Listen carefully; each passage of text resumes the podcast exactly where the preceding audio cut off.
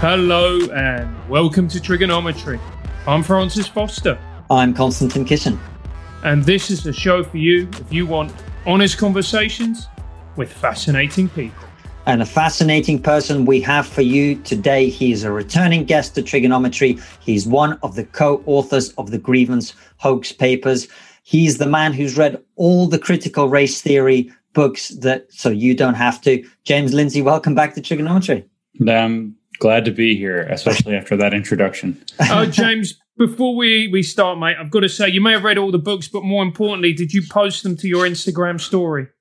No, I actually can't figure out how to use Instagram. I have one and I like get these messages and I know how to reply to people, and that's as far as I got. I haven't figured out how to post anything yet. I have okay. Well, when you do, make sure you post the black box because that's how you stop racism. Now, yeah, it is. Um, that's, that's, the way, right? Means. There's only one that's way to means. do it symbolic action is everything. well, listen, uh, we spoke with you probably about a year ago. I'm guessing we you you guys were in London. We we had a very interesting chat with you and Peter Boghossian. At the time, I think the interview that we posted then was called "Social Justice is a Mind Virus." Mm-hmm. I'd say we're all pretty fucking infected at this point. Um, is that is that a fair assessment of what's going on here?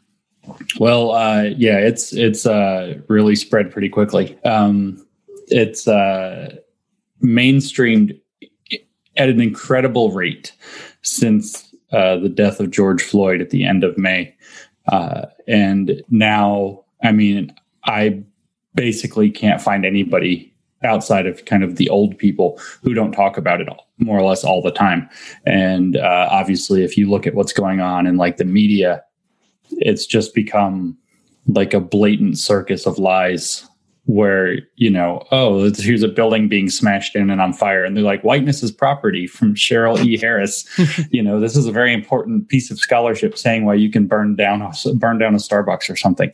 And so yeah um, this is a particular way of thinking. It is in a sense contagious and the contagion of moral values sense. People are are brought into thinking this way because it leads them to feel like they're a good person rather than somebody who's failing to live up to goodness. And it has very very rapidly uh, spread. It has very rapidly become a dominant if not the dominant contending moral force that's rising in the western world and is getting exported from there as well in an astonishingly short time. So, yeah.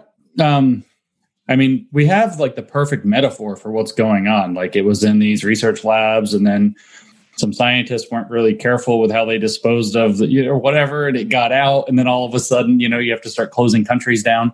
And I mean, it's it, it's odd the the parallelism here, but yeah, it is. It has spread very much like a pandemic, very rapidly, and and you know we're now at, you know hopefully close to the peak of the wave because uh, people are starting to talk a bit differently. And james with every pandemic there are catalysts there are things that basically speed it up and mm-hmm. what would you identify as a catalyst? Is covid a catalyst or have there been other factors involved as well? I mean yeah covid is probably actually a catalyst for a number of reasons one of which is that it drove us all indoors and we stopped socializing normally and we got kind of pent up and frustrated the fear the uncertainty around economics that came with it the lack of normal social interaction the lack of being able to go out and blow off steam in the normal ways that people do the sh- shuttling everybody into online communication kind of constantly. It's like there's a feeling that's not wholly wrong that that this change is like Twitter having just exploded into the real world. Mm-hmm. And everybody's interacting like they're on Twitter constantly in some sense.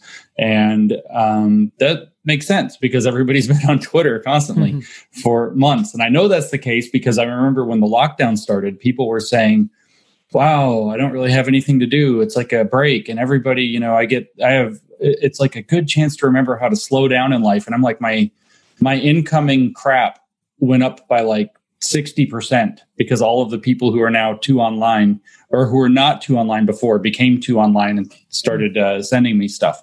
So it's like the amount of incoming messages and emails I had went up about 60% once the lockdowns began. Mm. And I don't think that that's a coincidence. People started to act online. There are lots of other, of course, catalysts that led to this, but I do think COVID was relevant. Um, obviously, there are shorter and longer term trends within kind of the socio political sphere. Trump derangement has been ramping up for both good reasons and bad reasons. And I think is a huge contributor to this. And I do mean that Trump derangement. I think there are extremely legitimate reasons to be very concerned about and unhappy about uh, President Trump, but there are also just histrionic lunatic responses that don't match reality whatsoever and this it's we just mentioned symbolic action you know joking around but so much of that like i went to new york city last summer and we ended up staying near trump tower in manhattan. And so i just walked up there just to go out for a walk one day and I told my family, you know, I, I, walked by Trump Tower and I saw Trump Tower and I took a picture looking up at how tall it is or whatever. And my family was like, why didn't you take a picture of your middle finger pointed at it? And I was like, why would I do that? Like, what does that accomplish in the world? Does that like end his presidency that I flipped off a building? Mm. It's like, it doesn't make any sense. So there was a lot of stuff going on with that. And that's part of a longer current. If you look at the anger on the left in America, um, with feeling like the Republicans have been stealing our politics where of course the republicans on the other hand say they were defending our politics from the radical left stealing our politics. So now it's all kind of very fraught. But these were all kind of antecedents and, and catalysts as well. But i mean the obvious proximate cause was that there was a cause célèbre that came up with george floyd's death at the hands of a police officer which was pretty clearly like way out of the normal acceptable range of behavior that everybody said this is you know, proof that something's wrong, which mm. very rapidly mutated into this is proof that our entire system is bogus, feeding into a narrative that's been being laid very effectively for, I don't know, seven or eight years now, uh, if not longer. And I remember you saying, James, that these clips act as. I, I, can remember you using them almost like religious icons. Was I think the way that you the put miracle it. stories? Yeah, miracle stories. So would you just touch on that because I think it's very, very important how this miracle story then became an example of how racism has, effect, is, is infected all our political structures and our institutions. Yeah, when you have a um, kind of nascent faith coming into into the picture, even one that's well established, mm. uh, when you have a set of beliefs in particular that are, I don't want to say just blatantly untrue. It's more that they're really vague and so they're they're true and untrue at the same time by virtue of not really saying anything specific enough. Like our society is systemically racist. What does that mean? Well it means that outcomes are different. Well that doesn't really tell you anything. We already knew that. You know it's very vague. Or if you hmm. talk about you know god's love is everywhere. Well what does that mean? It means god's lo- god loves us and it's everywhere. You know it doesn't tell you anything. So a lot of times the way that that that profession of faith or the the the the belief is reinforced is by people seeking out confir- confirmatory uh, narratives or, or events that are like miracles. So you see, you know, these funny stories where you know Jesus appearing on a piece of toast, or you see these things where they see the you know the sun glare off of a particular glass window looking like the Virgin Mary. And so obviously this is now a holy spot and there's a miracle and somebody's like dripping water and saying that's your tears or something. And they, they cook up these ideas. And in the ancient world, you could really see, you know, oh, this amazing thing happened. And then they go tell people and there's no verification whatsoever. And so it just the story can get bigger and bigger. And this becomes like, yeah, the faith is true because this thing happened. And in our current era, we get that primarily through mediated clips. We get a clip of something that happened. In the case of the critical race narrative, it has mostly been clips of people acting in racist ways that are usually somewhat egregious, or clips of police officers interacting with typically unarmed black people that end up in a fatality of the black. Uh, I don't know what, what the right word is. I don't want to say you know perp or suspect or whatever but the person that they're interacting with anyway that's on the other end of the law. And the context of those the full context of those clips doesn't matter. What matters is the way that they fit within that broader narrative. So on, on, when I went on Joe Rogan's podcast recently, I brought up Michael Brown and I, I said, you know, it looks as though um, this was this horrendous killing if you just watch the video. The police officers way out of line and the Black Lives Matter movement around Ferguson literally went to the point of blocking traffic and many of the same kinds of protests and riots and antics that we're seeing now. And it turned out not to be based in reality whatsoever. Um, right. but story, that never got acknowledged, James. Actually, I remember at the time trying to, try, trying to say to people, like what you're told about what happened isn't what happened. And right, that's, and that's been verified scientifically. It's been verified medically. It's been it's confirmed been by black by, and white witnesses It's right? been verified by Ta-Nehisi Coates who's like deep in the ideology that this was not a police murder. It was his statement about it. So yeah that's the thing is these narratives have the power to run off and take a life of their own. I mean when you tell somebody that the virgin mary appearing in the reflection of a you know car wash window isn't actually the Virgin Mary. It's just what the sun does when it hits glass of that shape. Um, they tend not to accept that because it would be disconfirmatory. If we want to get into kind of the psychological and philosophical thinking behind it, it's because when people have adopted a mythological way of thinking, you can't pick apart a myth. To mm. pick apart one strand of a myth is to tear the entire myth apart and to to render it uh, not true or not believable. So you can't look at scientific validation. You can't look at the full story. You can't look at any of these kinds of things.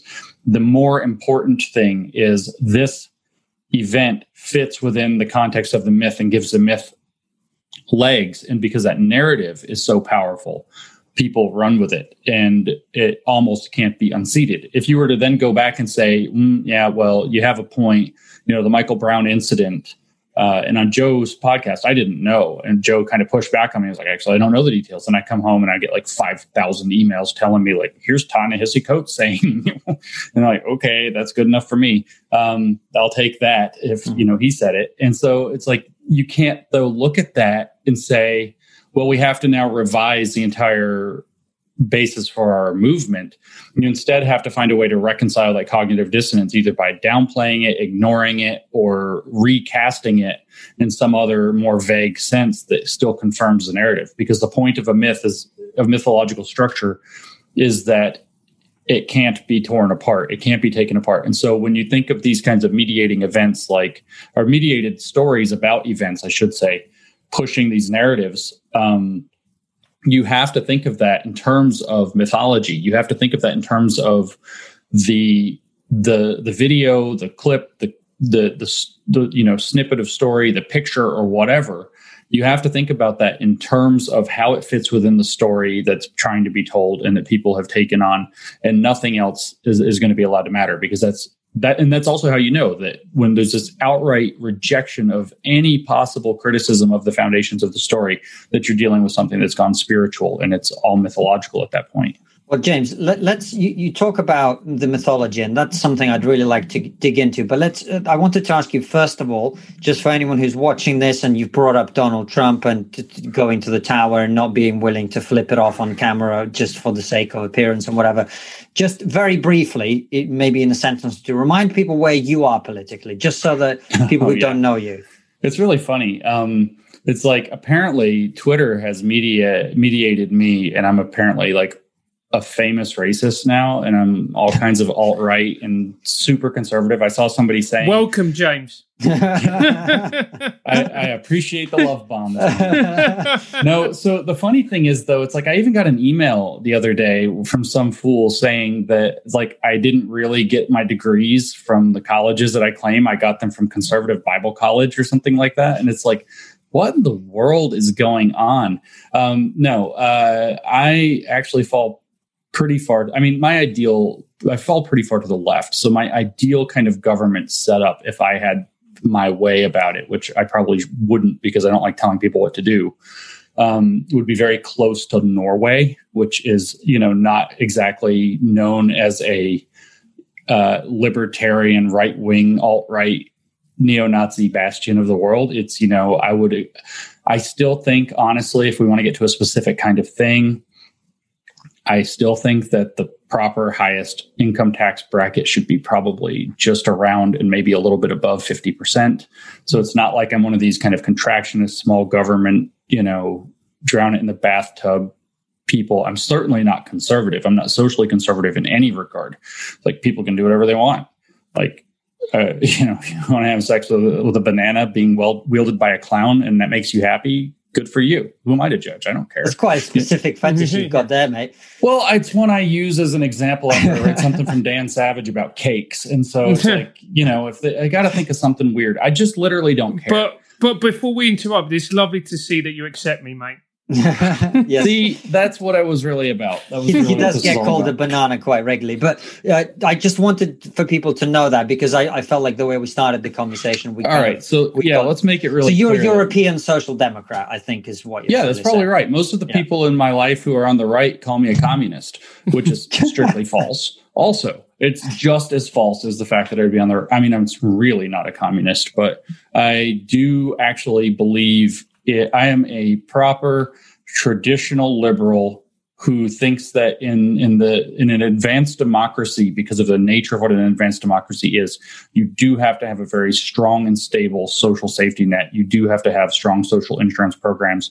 You do have to and, in the sense let's just lay them out. I'm i'm very keynesian in the sense that i think that that which the public sector can do most efficiently and most affordably the public sector should do and the private sector should be able to do what it does most efficiently and affordably. And the point of economic policy discussion is to determine what the boundaries on those things are and to, uh, you know, figure out which thing goes in which box and how to, how to deal with it.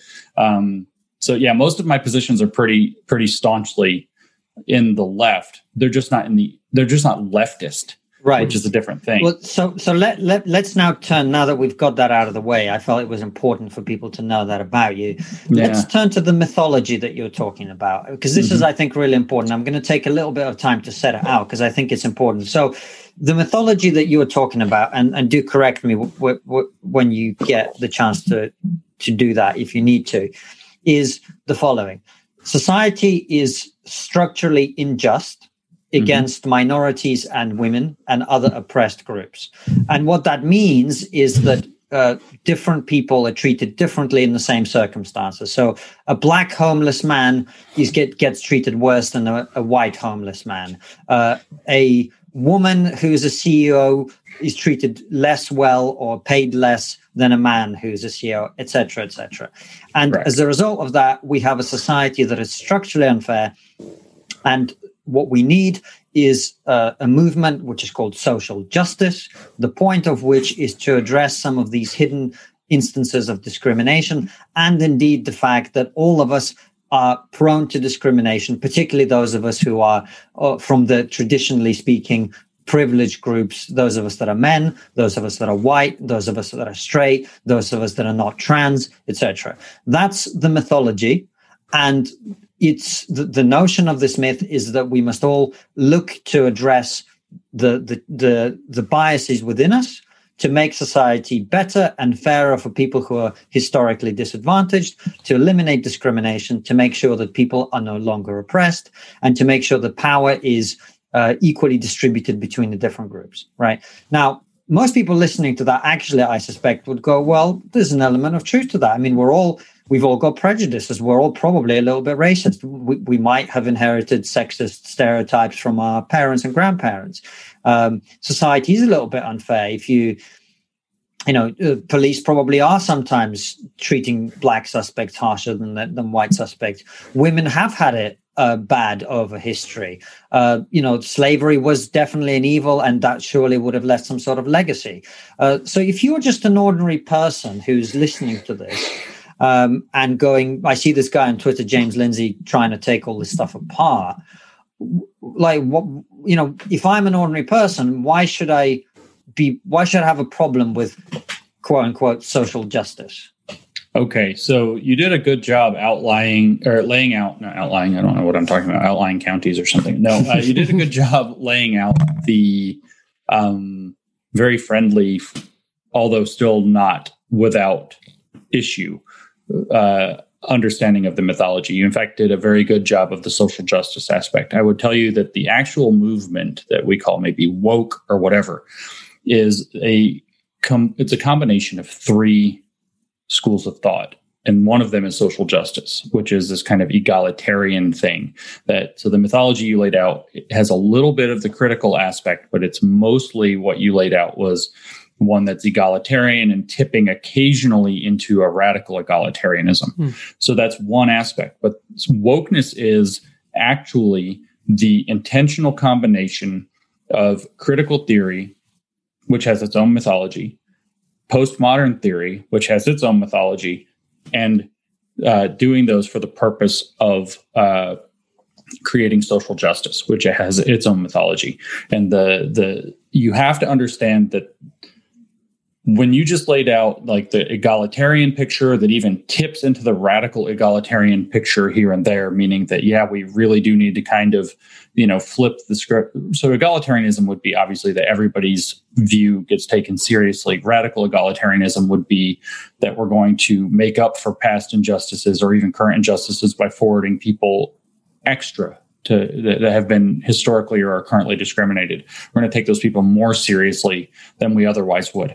And so you, that's kind of the social justice mythology. When you said that, you know, oh, so there's, a, you know, if you're straight, you're white, you're male, what you're talking about in general, these kind of a, what are, are classified under the critical theory school of thought as oppressor classes versus mm. oppressed classes, which would be racial minorities, sexual minorities, gender minorities. And we can go, as Judith Butler, one of their chief theorists, put it, that exasperated, et cetera, of identity categories. So the critical theory school, we have to add that in. And the critical theory school has the mythology that the world is separated. This comes actually from Marx. So the world is separated into stratified groups. That's what you were describing. And these groups, this is the key observation, are actually in zero sum conflict for the uh, access to resources and opportunities in society. There is no everybody's ships rise together in the in the critical theory view. There is instead the view that there is a there is a relatively permanent underclass that is seeking liberation from its oppressors, who are the elite status uh, groups as history wound on, the elite status groups became identity groups rather than you know the actual societal right. so we elites. go from Marx, which is workers of the world unite, overthrow right. the bourgeoisie, right, and Correct. become the owners of the means of production, of capital, of whatever it is, of power. In other words, you right. take the power that has been taken from you historically, and yes. you are now owners of it because you've united as a group of oppressed people to fight off and defeat the oppressors. Right. And so the, the view there is that um, where Marx was worried about the means of economic immaterial production, the critical theorists became more interested in the means of uh, social, cultural um, information production. So they became very interested in things like education, faith, media, pop culture. Um, elements of middle culture and saying that those things were creating an ideology to hold down the proletariat to keep them in their hmm. place. And then that later in the 1960s, in particular, 50s and 60s, fragmented into being very specific about identity politics. Uh, as say the civil rights movement in the United States started to reach a peak, the identity politics aspect became very prominent. It was kind of present earlier than that. but It became very prominent in the 1960s. And so it kind of changed into an identity politics thing. But the key thing there is that there's been, with, with critical theory, there's a shift in ethics that you have to see everything that occurs in the world through a lens of does this maintain oppression or does it provide the access to liberation from oppression? There's the belief now that people are brainwashed by society, by the elite narratives of society to accept and internalize their oppression in a form of false consciousness that they have to be awakened from. So part of the critical mythology is that everybody doesn't know how to act in their best interests. And it's the job of the critical theorists, the awakened few, to go around and consciousness raise, as they call it, and wake people up. So, this mythology, when you add in the critical element, includes the idea that all the normal people out there are asleep, that they're being brainwashed by the powerful elites of society to work against their own interests and in the interests of the elites who are going to continue to oppress them. And if you really cut down to the original critical theorists, what liberation from oppression means is liberation from anything that's not communism. So the, the oppression is that which is not communism. And so you kind of have this huge shift conceptually when you start integrating the actual critical theory side of um, the mythology into the underlying social justice mythology that you laid out correctly. So now that radical egalitarianism starts taking on literally mind reading that everybody has, you know, internalized the status quo and wants to maintain it for selfish reasons. It needs to be awakened to how terrible their lives are. So there's this new thought that only the elites have a good life and everybody else has a terrible life and needs to be awakened to it because they don't even realize it. That's part of the mythology. And that's where it's almost like the influence of the devil is in everybody comes into the picture. Then, and I know this is long and complicated. No, no, just carry is, on. Keep going. Keep it going. It just is what it is. Then you get the postmodern aspect. And postmodernists were technically not the same kind of thing as the critical theorists. If we get really formal, the critical theorists were, were called neo Marxists. Uh, they were looking at Marxism in a new way. They were critical of old original Marxism, so they became something different, but they were ultimately still Marxist at heart in terms of much of how they thought. The postmodernists are classified as post Marxists. They were people, they were French philosophers, for the ones that we're interested in, who had basically seen communism fail everywhere it was tried and just went into this sort of despair. Uh, nothing can be good. They also were being French, picked up with French philosophy that was very prominent at the time, you know, from the from just ahead of their time, I should say, which would include existentialism. So a lot of nihilism came out of that. And then uh, structuralism, which was this view that the way that language is structured leads to how people think and how people uh, will then build the power dynamics of society. So they got very interested in language, very interested in knowledge, very interested in what they categorized as discourses, the underlying discourses of society, started to form the structures by which society is organized and power plays out and power operates uh, in a dynamic way. And so what the postmodernists added to the um, mythology is that somehow language, how we speak about things, what we consider legitimate, what we will consider true and false, are somehow central to the organization of material reality and our experience in material reality. Literally, that we don't live in a world where we have access to objective you know, are close to objectively understanding the world. We can't do scientific experiments and and really determine what's true uh, because we are caught up in what what Michel Foucault called regimes of truth hmm. that are political apparatuses at kind of the superstructural in the Marxian sense uh, uh, at that level that dictate how people are going to decide to authenticate statements as true or false. So Foucault's point, a lot of people don't understand this, is that whether or not a truth claim is actually true is irrelevant. It might be, and that's fine, and it might not be. And that's also fine because the point isn't that. The point of interest and relevance is that there was a political process that determined somebody's ability to say that it's true or false. So if you say, no, no, no, it's the rigor of the experiment and the method, and no, well, that was decided by a political process too. So for Foucault, it was politics and power games all the way down. Mm-hmm. And so humans just live in regimes of truth that shape their views of reality. And so we we don't have direct access to understanding anything outside of our own lived experience. So now you have this shift away from being able to know anything and into the personal lived experience of whatever it happens to be as being the genuine authentic experience of, of the world. You, you that's Foucault's view. You can look at Derrida's view. We don't have to get deep into Jacques Derrida, but uh, his general point was that meaning cannot actually be confer- conveyed properly in language. Uh, words, like if I say something like, you know, Zoom meeting or computer or microphone or tree, things that I'm actually looking at right now, that those words don't actually refer to those things at all and in any in any intelligible way. They only refer to the words that they are related to, either in direct fashion. So if I say something like, you know, maple because the trees outside my window are maples. If I say maple, that word's related to tree, that word's related to plant, that word's related to life, that word's related, you know, we can get on and on.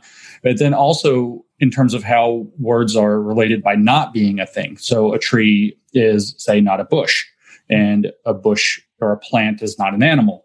And so all meaning is just caught up in the relationships between words. And his claim, having drawn off of the structuralist school, was that power is hidden in those relationships. Those relationships between words are the discourses, they dictate how words gain meaning. But what this is is actually a removal of meaning from language. And, and so you can't use language to derive stable meaning. And these two ideas combined to a new aspect of mythology that, that um, our friend Mike Nayna uh, refers to as the metaphysics of discourse. Uh, so now it's that the way we speak about things, the way that's considered legitimate to speak about things, actually shapes what is and is not true. And that's actually a political process. And so the, the outgrowth of postmodern mythology is that literally everything is politics. And so, since literally everything is politics, it's all a matter of whose politics are on the right side of history versus who's are on the wrong side of history. And matters like truth and falsity, while they're not technically irrelevant, they're way down the list of importance so that you can then pick and choose. Um, what we see with wokeness is a deliberate combination of the critical theory mythology with this aspect of postmodern mythology about knowledge and truth and language and meaning so that you could use postmodern theory to deconstruct systems of power, but not to deconstruct the lived experience of oppression, which is considered properly basic now because that's where they moved everything. So you have this much more elaborate mythology where literally, and this is a postmodern contribution, literally the words that we use, the way that we think, what we consider true infects us and makes us literal agents of the oppression that the critical theory school sees.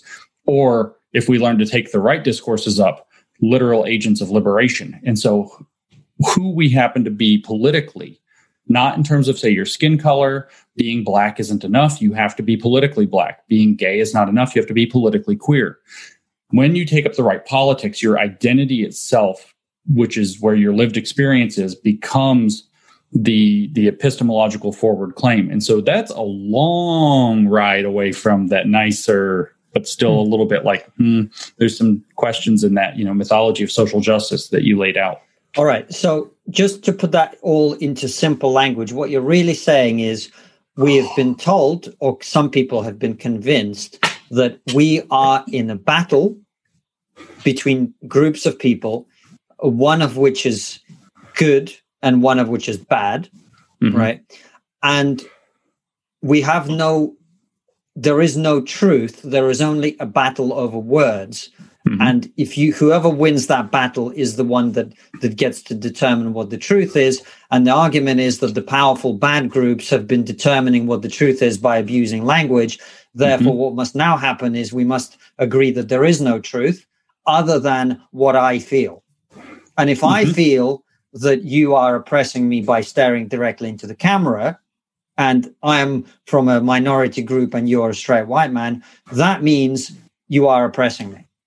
Right. That's exactly right. The, and that last part's so important that the hierarchy of identity, which is really rooted in what's called ethno historicism, so identity combined with how that identity has been treated both presently, but more importantly, historically, determines the valence of what directions oppression can operate in. So dominant groups, I could never, uh, if I'm you know labeled as a member of a dominant group relationally to you, I could never claim oppression uh, hmm. because I. Uh, you can't possibly oppress me because oppression requires systemic power. Right. So, so the, if 10 the, people from my group were to chase you down in the street because of your skin color and beat you up uh, and call you a, a, white whatever, that still wouldn't be oppression. That would be prejudice. Right.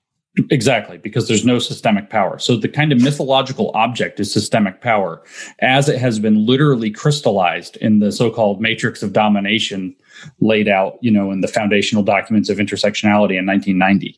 Um, and it's set up so that that can't change because there's always the constant appeals to either a history or b that structuralist idea or post-structuralist idea from the uh, from the um, postmodern school that says that when you create a culture, until you completely overthrow that culture, all of its biases and political power and all of those things are baked into the discourses.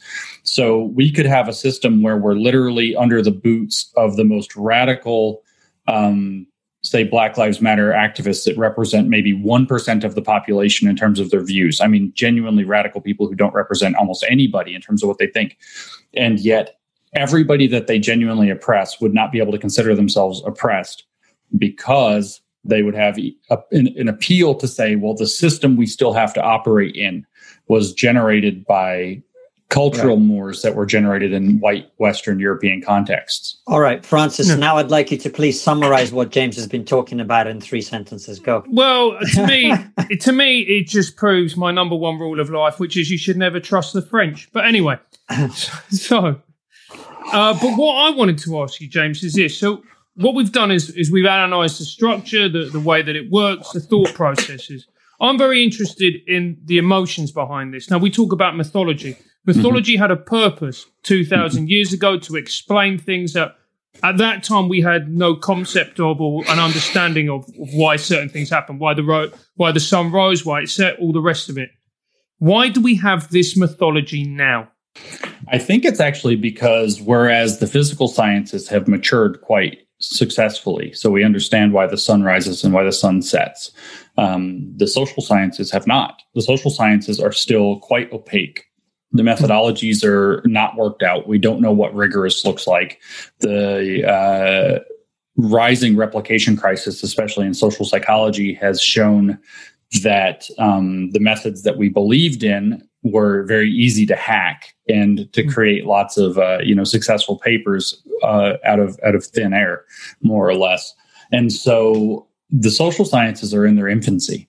Um, that doesn't get to the the emotional side of it, but the social sciences are in their infancy, so they're not actually well developed, very mature uh, lines of reasoning. So, in a sense, the social processes, how power actually works in society. When we started at the beginning talking about how these narratives run away from us, that's something that the postmodernists would have been very interested in. It's very closely related to postmodern theory. And so, in general, what we've seen, and we can get to the emotions in a second with this, what we've seen through history is that there's kind of mythology leading into natural philosophy, or really philosophy leading into natural philosophy, leading into science. And so what we have is kind of a hardening up from mythology into philosophizing, where now reason becomes more important. That hardens up into let's look at the world to, to base our reason to let's actually use experimentation and falsification and get really hard, rigorous methods. And it turns out that, that A, human beings and, and human thought are very complex. And then human social behavior is, of course, another order of complexity higher than that. So it's very difficult. It's not like tracking a baseball shot out of a cannon or something like that, you know, with a projectile motion physics equation or figuring out, you know, how we're going to even send a rocket to the moon. These are very straightforward calculations using relatively hard but relatively simple underlying formulas it's hard math but it's the principles aren't. So social sciences are much more complex. And so we we have this problem where we're we're still quite early on. And the so we're we're moving from mythology. And if you look at say freud freud was very and even jung you're talking like those are considered the forefathers of psychology. This is 100 years ago. And they were very mythology. Like mm. there was that was just the very beginning of bringing philosophy into the picture of the social sciences. And it's just 100 years ago and it's such a complex subject. And now you know you might say that we're we're in this weird phase where there's some of it's philosophy that like ethics. Some of it is natural philosophy where we're very closely looking at the world. And some of it is you know closer to hard science where people are being very rigorous. And there's this kind of spectrum of rigor happening and in the process of this, first of all, a lot of it's not working out. A lot of it's not giving us the answers when we try to do experiments like the Great Society, where we're going to now base our societies on social scientific research. But the social scientific research is really early on. You're going to make some bad mistakes and it doesn't work out, and people are going to get upset. But there's a second process happening besides all of this confusion from a national scientific process. And we might be still, even with the advent of AI, which will be, I think, necessary to understand psychology and sociology properly. Even with the advent of that, we might still be 100 or 50 years away from a robust social science, a properly rigorous one. But in addition to this, this shift from um, you know mythology through philosophy to more natural philosophy to actual science, this never, ever, ever, ever progresses without the people on the weaker end of that epistemologically without them losing their shit. They mm. it, the turf wars get insane. So what you actually see is this rise of the prominence of the social scientists, and then you have these people who are closer to philosophers, uh, working in humanities departments, gender studies, for example, ethnic studies, African American studies. These people don't have the slightest idea about doing statistics. They don't have the slightest interest in doing statistics, and uh, they become jealous. If you read hmm. back C.P. Snow's The Two Cultures, you can see that there's this great jealousy between the philosophy side of things and the science side of things as that that transition happens. Because basically, the philosophers who held themselves in high esteem and had good elite jobs become pretty much irrelevant. They're just people sitting in an armchair making shit up. And the scientists are finding out the real truths of the world, and nobody likes that when you, you know they're the one getting excluded. And so there's actually been in this kind of this combination of it lacking success in the the application realm, and then in the sense that it's still so new, but we're you have the humanities people losing prestige. There was a pushback for the humanities and, and philosophy types to gain prestige, and they actually went backwards. Hmm. Rather than applying rigorous philosophy, they started to build a more and more mythological structure. And I think the reason for that on top of their envy and hatred of the sciences that are stealing their their importance um, and their inability to produce reliable results rigorously and be taken seriously. On top of that, there's the the problem that because they've adopted these ideas like conflict theory from Marx and these ideas about, you know, these kind of very simplistic ideas about how individuals operate within the context of identity categories, when you have something that's not true, the only thing that you can really do is start to lean more and more heavily on the force of story. Mm. And they decided to lean straight into that and started to con- to create a very mythological view. If you follow, like in our books, Helen and I just wrote, it's about to come out, Cynical Theories. We actually talk about th- that in a sense, which is that um, over the years, we just focus on postmodernism, but over the years since the 1960s, when postmodernism came into the picture, what you actually see is something that was very complex. First, getting packaged up so activists could use it, and then becoming very simple and concrete. So that when you read somebody like Robin DiAngelo, who obviously is a huge rock star figure right now in the field, it literally comes off like she's like a 10 year old could read it. It's very mm. simple, it's very straightforward, it's very condescending. And that's because um, the the oversimplification in and and kind of dogmatic authoritarianism, the, the, the mythological backing becomes the thing that makes up for the fact that they don't have rigor. So there's this mm. rather than them saying, "Oh, I'm going to learn statistics and try to do this right," they just you know went the other way and started to say statistics is part of the evil in the world, and so we're going to avoid that on principle and and call it a master's tool and you know become more story driven, etc. And so there's this really weird um, kind of retrograde development and the failure of social science to to be rigorous enough and to have this hmm. replication crisis and so on coming into into the picture led there to be a lot of room for well obviously the the scientist people don't really know what they're talking about. So we'll tell a story that that fills that in. And i think that's what happened. Uh, and James, and I want to, there's another question I wanted to ask. Is because it seems to be the younger generations who seem to be, you know, infected and believing these narratives. Why do you think that it's the younger generation in particular and not the older generations as, as a result? Is it because of the college? Is it because at that age you simply know less, therefore you tend to be more malleable? Or is it because more and more you, young people are realizing that the capitalism they're being exposed to isn't really working for them when it comes to things like home ownership, the gap between rich and poor, etc., etc. Yes. it's all of those things. It's, it is. It is actually all of those things. So, this kind of like pernicious and cynical analysis has this the critical theory analysis has actually been a fundamental part of primary, secondary, and university education now for a number of years um, for whatever set of reasons, our schools decided to focus, in, at least in the United States, on self esteem initiatives rather than accomplishment initiatives. And this has created people that weren't, uh, you know, if you read like Jonathan Haidt and Greg Lukianoff, you see that this is this has created um, individuals who are not as resilient and not as capable of dealing with um, their lack of understanding of the world. So when you have hmm. your, you know, normally young people are very like just becoming sort of, I guess, politically conscious and mm. they get caught up in these things. Um, and the, and then you can add in to what you said, all of the things you said. I don't really have to repeat them, uh, but you can add into this one extra element, which is a general loss of meaning in a society that's bent on the idea of progress. And why I say that is because while you have you have this confluence of events where things are definitely not perfect and there are definitely observable problems, say with regard to race, with regard to sex, with regard to trans issues, and so on and so forth. There are definitely observable problems. Stuff isn't figured out and perfect. Some of the stuff may never be perfect. But at the same time, the big civil rights battles were actually already fought. And the, those are kind of the big heroes of our of our time. You know, that's a, two generations removed from from the world today. And so the big heroes we look back to were the civil rights giants. Oh, you know, we made life better for black people. And that was like the greatest thing possible. Martin Luther King is, and I do think that, of course, Martin Luther King was did insanely good work and some of the most important work in the history of the Western world. But at the same time, you get a bunch of people young people hopped up on this vision that creating civil rights success is the big thing to do. And then the battles are like, well, do you like add an extra bathroom for trans people? Like, what do you do? like, it's it's like because the whole trans thing came out, and people are like, some people are trans, and everybody was kind of like, okay.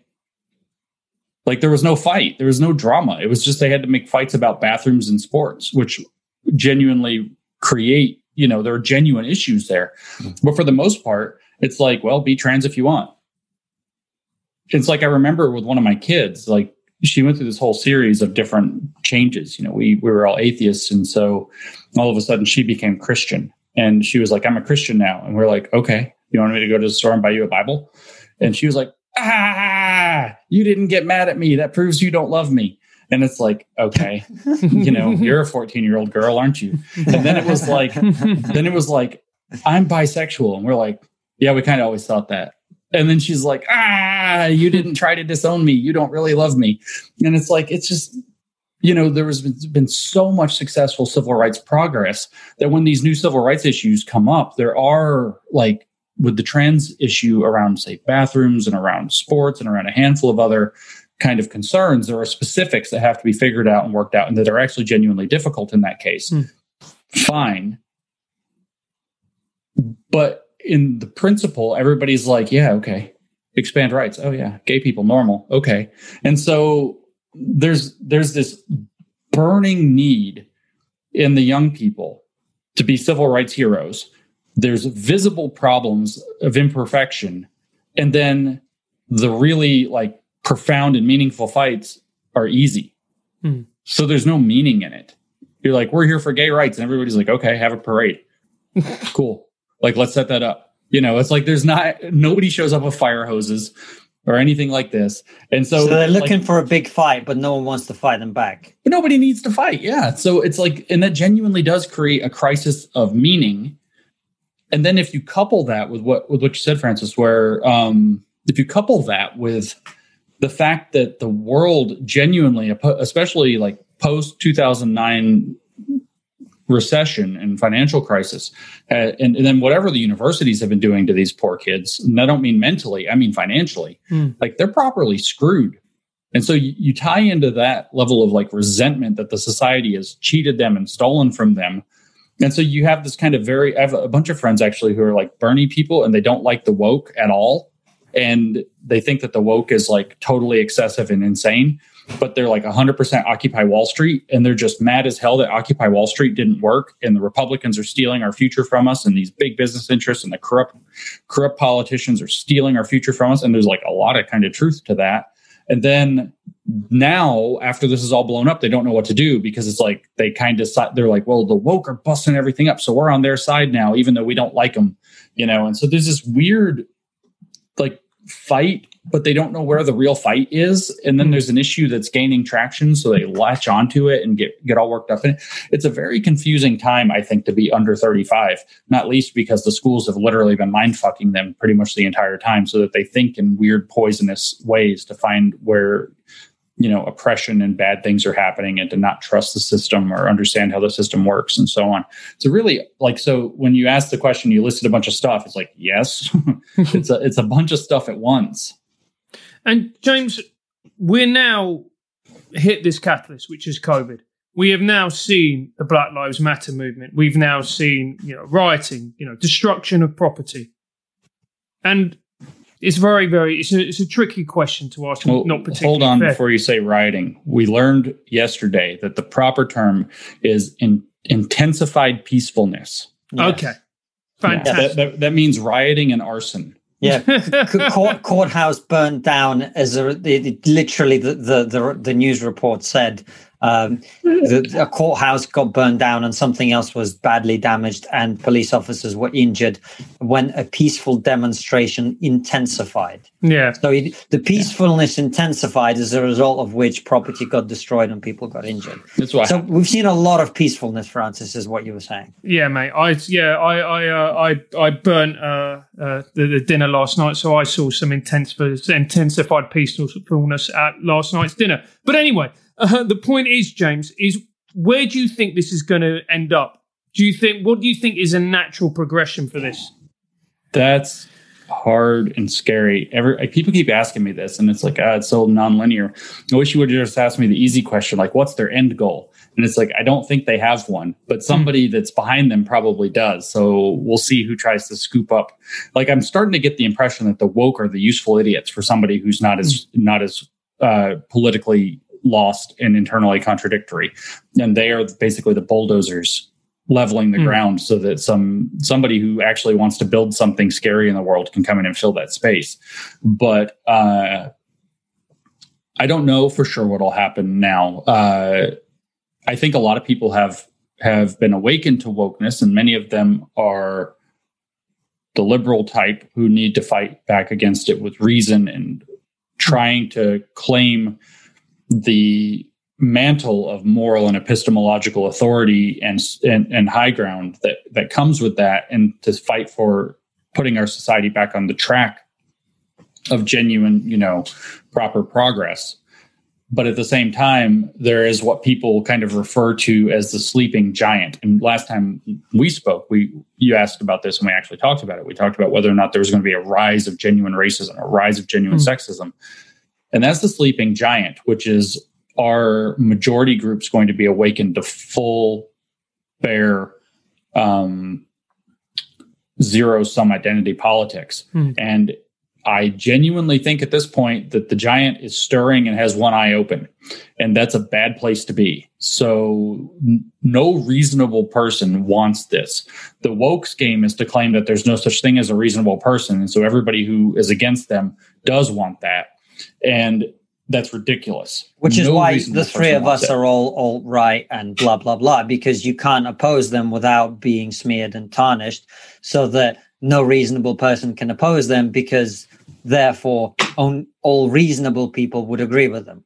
Right. That's because of the mythology, which the first tenet of which, if it's the critical race mythology, says that racism is the ordinary state of affairs in our society, not aberrational. And so that translated into Robin DiAngelo condescending speak is the question is no longer did racism take place, but how did racism manifest in that situation? Because the racism is to be assumed. So um, that's part of the mythology that racism is in every possible interaction, if you look at just that aspect. So if that infects the sleeping giant and the sleeping giant wakes up and you start to see these like militia groups going crazy or white identity politics rising i don't see any solution other than civil war uh, which will be a very nasty one because that's a thing that's very hard to stop once it starts happening it's very hard to get that resentment and anger back under control and the woke have the narrative on their own side that that resistance is to be expected. Resistance is a predictable result of doing this work, blah, blah, blah. So they think that they're genuinely unmasking people who are always alt right, you know, evil racist lunatics, and they'll use it as evidence. So you see this happening in these cities in America. These protesters know what they're doing. They're not idiots. They actually know what they're doing.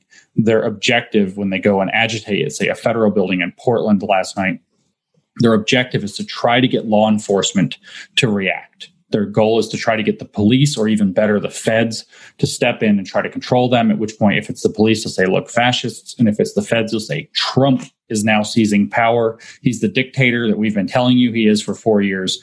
And it's this weird thing where there's enough people who believe that narrative. And again, this is that relevance of that Trump derangement that I was talking about, that when they say it, a huge proportion of left leaning under 35s are all going to believe it. Yep, that's it.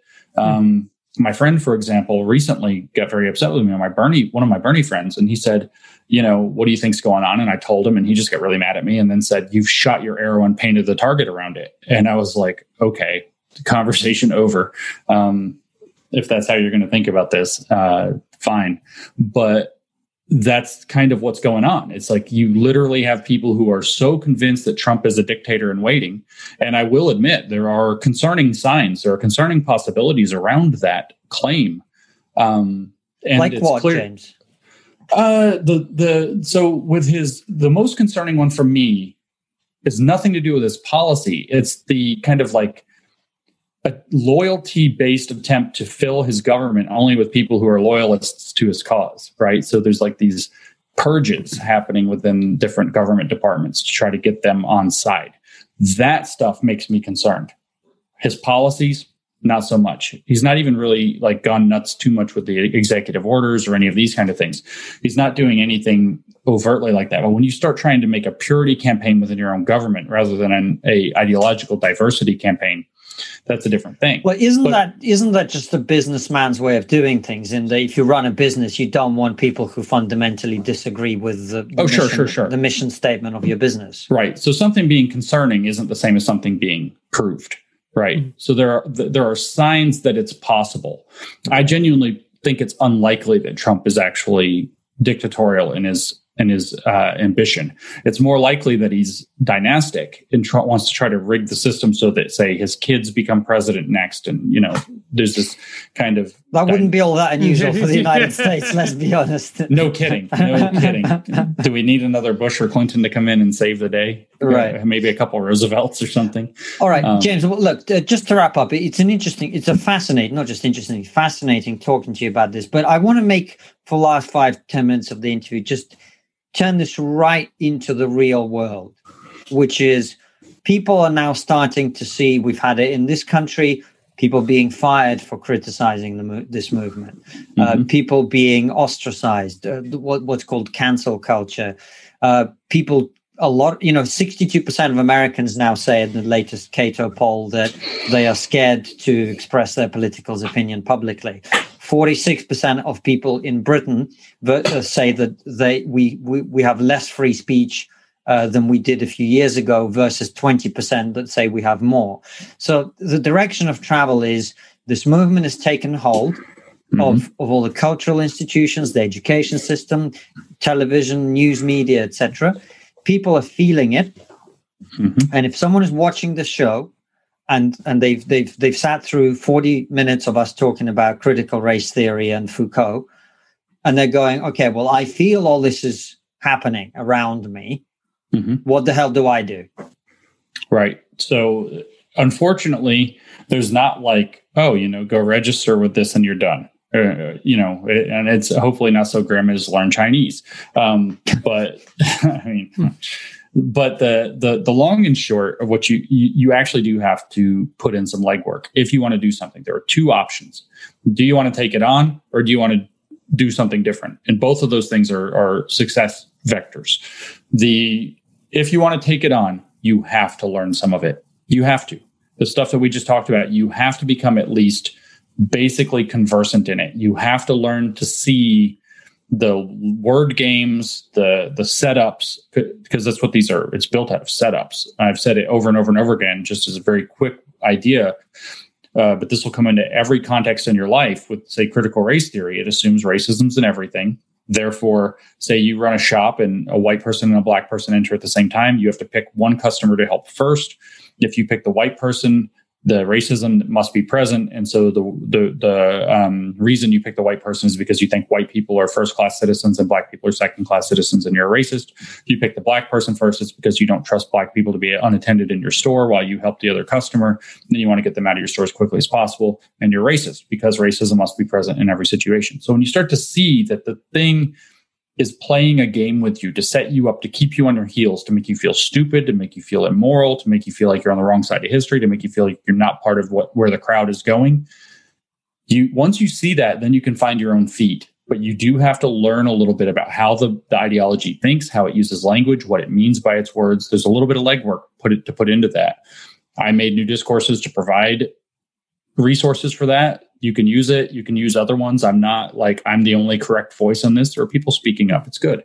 So um, you have to learn something and then you have to start talking with other people find people who agree with you start to organize and actually start showing up. If you're going to be an activist you have to show up. Activists show up. That's why these people are in so many like bureaucracies they're on so many committees they're installing policies and that's where it's happening is they're changing the level they're changing the world at the level of administrative policy so that people are stuck having to behave uh, or they'll get fired or something like that. So you have to show up and push back the other way. Get on the committee.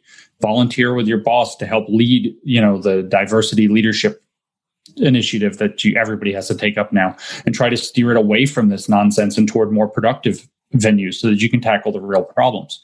On the other hand if you're like i can't learn like uh, a lot of a lot of my even very smart friends very academic friends like i just can't think like that. I can't think wrong stuff. Okay great. You maybe you should learn a little bit of it just to have some background. Do what you can. Don't stress. What you actually need to do you do need to understand the way that it does shakedowns on people but other than that you need to go build the thing. Go build the thing. If it's in our schools people need alternatives. They need other ways to get educated or educate their kids. In the United States, there's going to be an ungodly number of people doing homeschooling. Those people are going to need resources. They're craving the reason they're doing the homeschooling is they want not woke resources, educational resources. So go build a thing that offers that. If you're going to work, you know, in law, you know, leave your current law society if it's going woke and go create one that isn't. And you know, don't put like proudly racist since 2020 on the side, but you know, proudly not woke is actually a thing right now. You know, tr- you know, you'd have to find the right wording, obviously. No, but, but totally, I know what you mean. I said this the other day. Like, if you if your small business comes under attack from these woke people now, the best thing you can do, the best thing you can do right now is just double down and go. My Mars bars are for non woke people, and you're going to get way more money than you would have done otherwise. It's absolutely true. Um, so people who are looking at this world do need to understand that giving into this will not satisfy the problem. Hmm. It's it is an unsatisfiable black hole of a problem. Giving in to something that's shaking you down or extorting you is an invitation for them to shake you down or extort you again later. And that's really what this is. It's using using fancy terminology, a claim on the current of history, and uh, agitations about people's moral standing rather than say physical intimidation to bully them. It's using administrative policies to try to get people fired. So, uh, yeah, build the thing. Go build the thing. We're going to be a company that's not going to be woke. We're going to get harassed and we're going to endure the harassment to give people a place they can work. And if you're going to build a company, you will outcompete your competitors because mm-hmm. they're going to have to div- divert an increasing amount of resources to wokeness if they let it into their company because it's not satisfiable. It just keeps coming for another shakedown, another as as you know, it's very mafia logic. It's like kicking the kicking it up to the to the to the mob boss. And so do the thing. We need like if if we if you say, "Oh my gosh, everything's fallen." There's two ways to look at that. That's, you know, chicken little, the sky has fallen or whatever, and there's this is an opportunity and I'm about to about to blow this thing up. Mm-hmm. So just if you don't want to learn this and take it on head on, you don't want to be an activist, just go do the thing. And like you said, stand strong, double down. You this is what so I know your last question is coming. It was the thing that nobody's talking about. I'm gonna steal your thunder and just jump right to it. Go for, for it. Fuck's sake, James. Take that, Francis. Take that. I got my banana for you right here, buddy. I thought you'd never ask, mate. Yeah. No, but no, that's the thing is nobody's talking about the fact that the liberal perspective, the one that we've built our modern world out of, has the moral high ground. It is it is the right way to think about these issues. It's not to say that it's perfect. It's not to say that we can't do better at listening or whatever else, but it holds the moral high ground. It has the also epistemological high ground because it actually gives a shit what's true, which is a different. I mean, you read this paper, Alison Bailey, 2017, something about I can't remember the title, tracking privilege preserving epistemic pushback, something shadow text and philosophy classrooms or some shit like this. And in there, she literally writes that epistemic adequacy is a master's tool. Epistemic adequacy is academic speak for knowing what you're talking about. That's all, like literally knowing what you're talking about is racist. Sounds and pretty racist.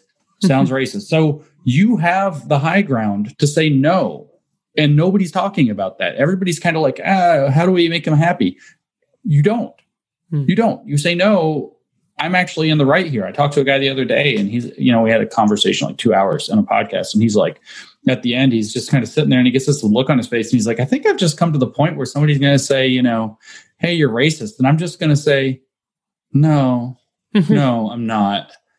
Okay, I'm not, and that's it. Like you do. I mean, that, so if you want to ask me the question, I'll make up another one. By the way, though.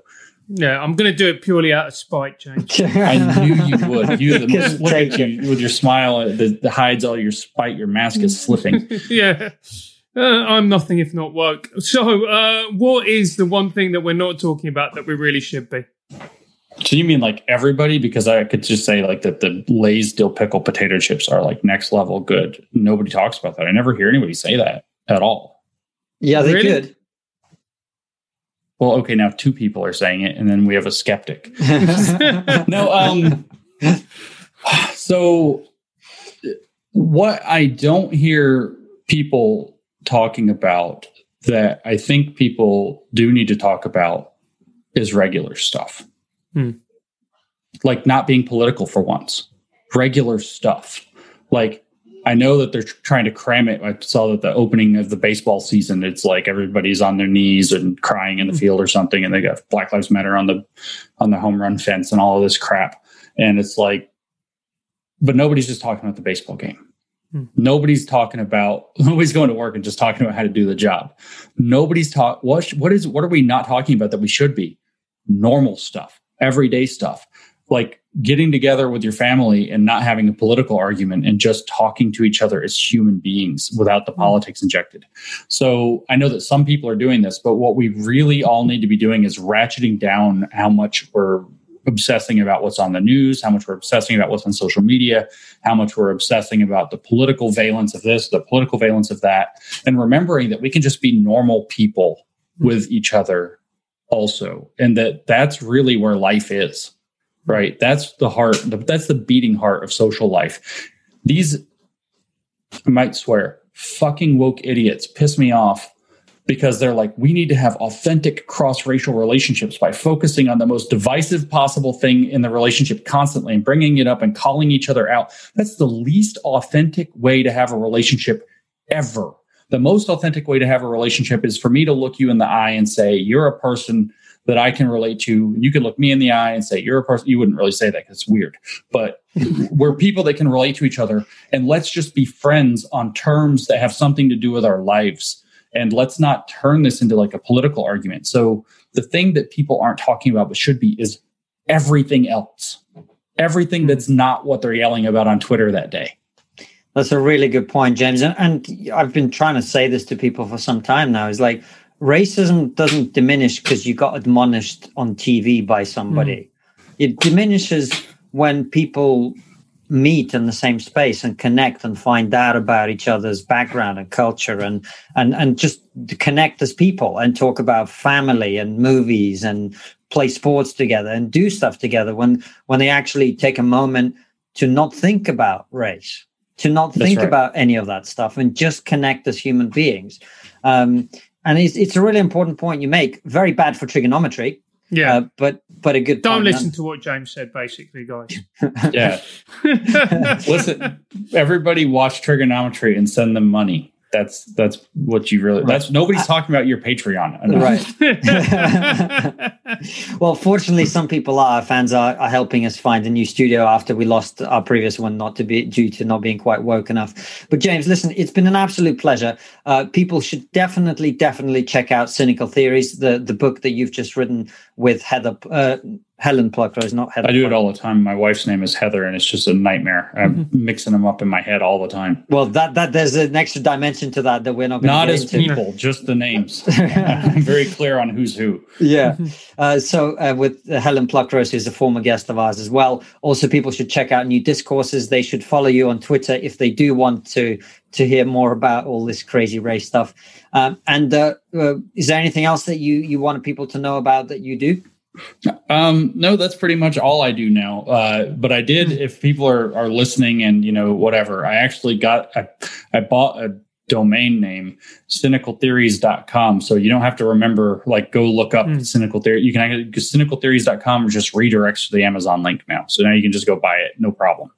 I don't think it works in the UK though. I think it's the US one. You can only put one. All right. Okay. Sorry.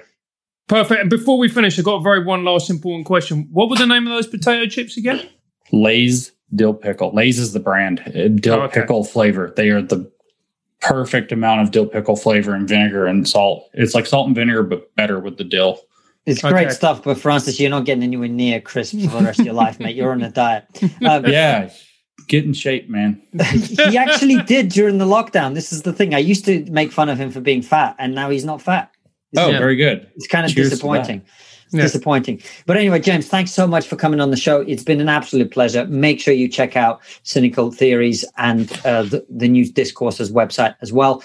And it's been a pleasure speaking with you. Uh, enjoy the rest of your day. If you are in the middle of a day, enjoy your evening if you're in the evening. And we'll see you very soon with another brilliant episode or a live stream. Absolutely. And our episodes and live streams go out on Tuesday, Wednesday, Thursday, Friday, Saturday, and Sunday, always at 7 p.m. UK time. At 7 p.m. UK time. See you soon, guys.